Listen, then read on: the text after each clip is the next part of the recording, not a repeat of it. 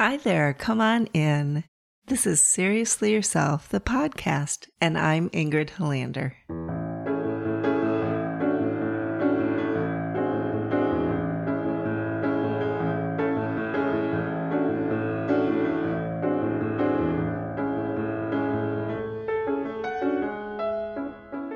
Hey, hi there, come on in. How are ya?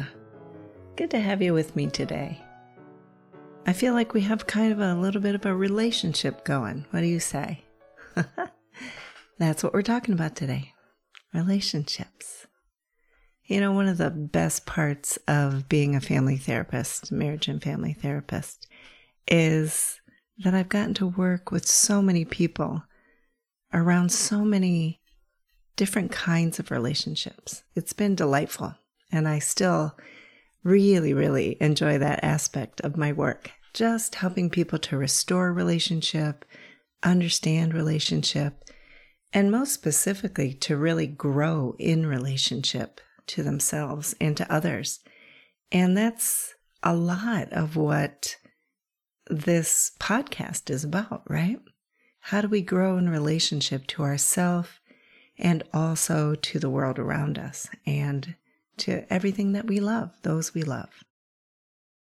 So, this month in the Seriously Yourself community, we've been talking about relationships. And the interesting things within talking about relationship is we often think, oh, you know, well, I'm not really in a relationship if I'm not partnered up or married. But of course, you are in many relationships. And if you're in, say, a married relationship or a partnered relationship, you might feel like, well, that's my relationship. And it is. And it's a big one. But hey, you have many, many kinds of relationships. And I have a notion that often what we bring to our relationships with other parts of our lives we bring to our primary emotional relationships as well. So it's worth looking at and playing with a little bit. And that's what we're going to do today. So I hope you'll stick around. Let's keep going here. Let's unravel that thread of relationship. Yeah. So take a breath right now. And I'm going to mention some things that I think you probably may have a relationship with. And as you hear them, your job, if you so choose it, is just to notice how do these concepts make you feel? When you think about yourself, your relationship to this topic, right, that I'm going to mention. And notice your mind, notice what you hear yourself say, and notice the feelings in your body. Okay? Let's give it a go. It's kind of fun. So, number one, your relationship to your family of origin, your relationship to your romantic partners, your relationship to your children, if you have them, or to children if they're not yours. Your relationship to your home, your body, pets or animals in your life, your community, your town, city, county, state, country. Anyone you consider to be other, in quotes, other. Your possessions, special things you have, you can hold, you own. Your car, maybe. Your relationship to money. Your own creativity. Your spiritual life or spirituality. The earth and the natural world. So, what happened? What happened inside you as you were listening and you thought about, oh, what's my relationship to this? Right? And you can add any relationships that I haven't thought of, right? Maybe fitness or food or a substance, right? You can add anything. And it's quite interesting to notice rather than these parts of our lives just being there or just being things, but to notice a relationship, right? The give and take between us and this part of our lives, right? And really noticing how much we care about it, what difficult feelings come up, you know, constraints in the body that indicate, oh, there's something going on here that probably I should pay attention to. Yeah, all really valid, worthwhile moments to have as you consider being seriously yourself. Now, one of the things that I think is important is whenever you're in a relationship, right? You really should notice what you bring to it. What preconceived notions, what kinds of energy, what attitudes, right, and opinions you bring to it. So you might be thinking about, say, your spouse, and you would notice, okay, what energy do I bring when I'm with my spouse, thinking about my spouse, imagining having a conversation with my spouse? Do I feel safe inside? Do I feel aggressive? Do I feel calm? Do I feel loving? Is my heart open? All those things really matter. The thing to remember in any relationship, and this is like if I had every couple just write this on their foreheads backwards so that when they look in the mirror every morning, they would see it. And I mean me too, because this is the hardest one to remember. In all relationships, the only thing you have direct control over is, yep, you got it, yourself, right? Yourself.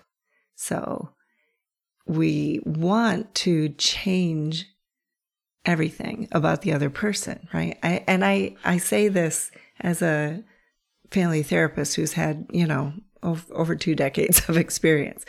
No one ever comes in, well, that's not true. Sometimes people come in and they say, you know, I really want to relate better. But then they want to tell you everything that the other person needs to change so that they can relate better to them. And honestly, the change starts inside right? It starts with you.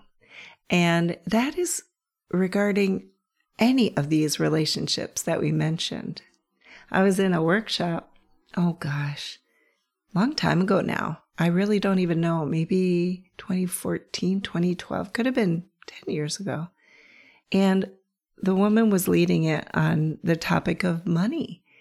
And her first question was something like, What is your relationship like with your money? And you know, honestly, I had never, other than thinking, ugh, I hate thinking about money. I hate working with money. You know, don't like the whole thing about it. I had never really thought about that as being a relationship, but it is. It is a relationship. It's how you relate to, right? It's how you get along with. It's how you pay attention to. So, as you're thinking about this, then remember you have to notice what you bring. You have to notice that you're the one you have control over. What's another point here? I'd like you to notice that if you have a really strong negative agenda, which would sound like this has to happen or this has to change, or I'm feeling, you know what that would feel like, right? Like, don't do that if you were talking to someone else, or I don't like this about you, right? So this could be your home. I don't like this about you, my home. I don't like this about you, my finances. I don't like this about you, my family of origin. I don't like this about you, my physical surroundings. I don't like this about you, my body. You see how it kind of can apply? So if you have that really strong point, opinion, perspective, you can have that and it might very well be true but you have to get some space from it before you bring it to the other. because you are not fully yourself when you have a strong, strong agenda. That is a part of you that you are feeling sort of dominated by, that is sort of driving the bus. And as I will mention over and over again, when you have a part of you that's sort of taken over, that part will seek to protect you. But nine times out of 10, it will get you the opposite of what it desires, and it will get you what it's trying to save you from.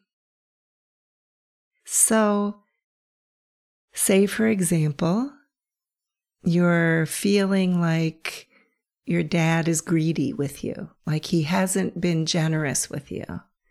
And you have an agenda, you're going to set him straight. you're going to go and you're going to relate to him and you're going to communicate. You know what, dad? It's just been wrong. It's not fair. And you are selfish and greedy, and I don't like it. If you come from that energy, you are probably going to create all kinds of defensiveness in the other person. They're going to lock up, right? And when someone locks up, do they seem more generous or more greedy? Right? Yeah, you know. Now, you can get that message across, but you really have to spend some time with yourself. You have to come down to what what do I really need? What are the feelings under this? So what if he stays greedy with me? Does it really matter? How is it hurting me? What do I need him to understand? Now, I'm not saying that the person will always understand if you come to them with those deeper feelings, but I know if you come to them with a strong agenda, a negative agenda, they won't. They just can't. And I think, again, you can apply this to other relationships that you have in your life. The other thing that I think can be really tremendously helpful is the ability for us as people to really observe what's going on. Have you ever watched children learn something? It's so fun to watch them because they just they'll watch. Now, some will watch actively, right? Like they're going to use those hands and fingers and try to get in there. But mostly they're observing what is happening around them and they're going to learn and they're going to get to know everything. They're going to get to know, well, everything that you know now, you came to know, right? And the best way to do that is by feeling safe and calm and curious enough to just observe without agenda. Or maybe with a desire, right? Maybe with a hope, a love to get closer, to make relationship, right? With whatever it is. But by observing. So if, say, your connection or your relationship to your natural world feels a little wonky, like, oh, I really like outside, I'm kind of uncomfortable, or, you know, I feel like I don't get out there enough. And then when I do, I don't know what to do with myself. If I'm walking in the woods, I don't know. If you just find a place to just calmly observe, it comes to you, doesn't it? It comes to you. And then you get to witness things that you didn't know or understand before. And it's true of all relationships. If you ignore your money, right? If you cast the concept of money and finances aside because it makes you uncomfortable, if you can get calm enough to look at your accounts or look at your earnings, look at, you know, whatever money symbolizes to you, even money in the hand, and get curious about it, right? You're going to change your relationship to that. And it'll feel better. Yeah. So take some time this week and just go over your list. What are you in relationship with and how's it feeling for you? And then you could apply those little notes. You know, am I noticing what I'm bringing? Am I taking direct control more over myself or wanting to take control over the outside? Do I have a strong negative agenda or opinion that I need to enforce? and can I calmly observe with curiosity? Hope that helps.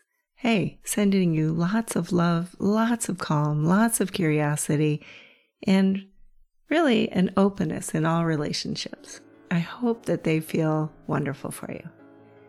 Look forward to talking to you again soon. Thanks for stopping by. Bye now.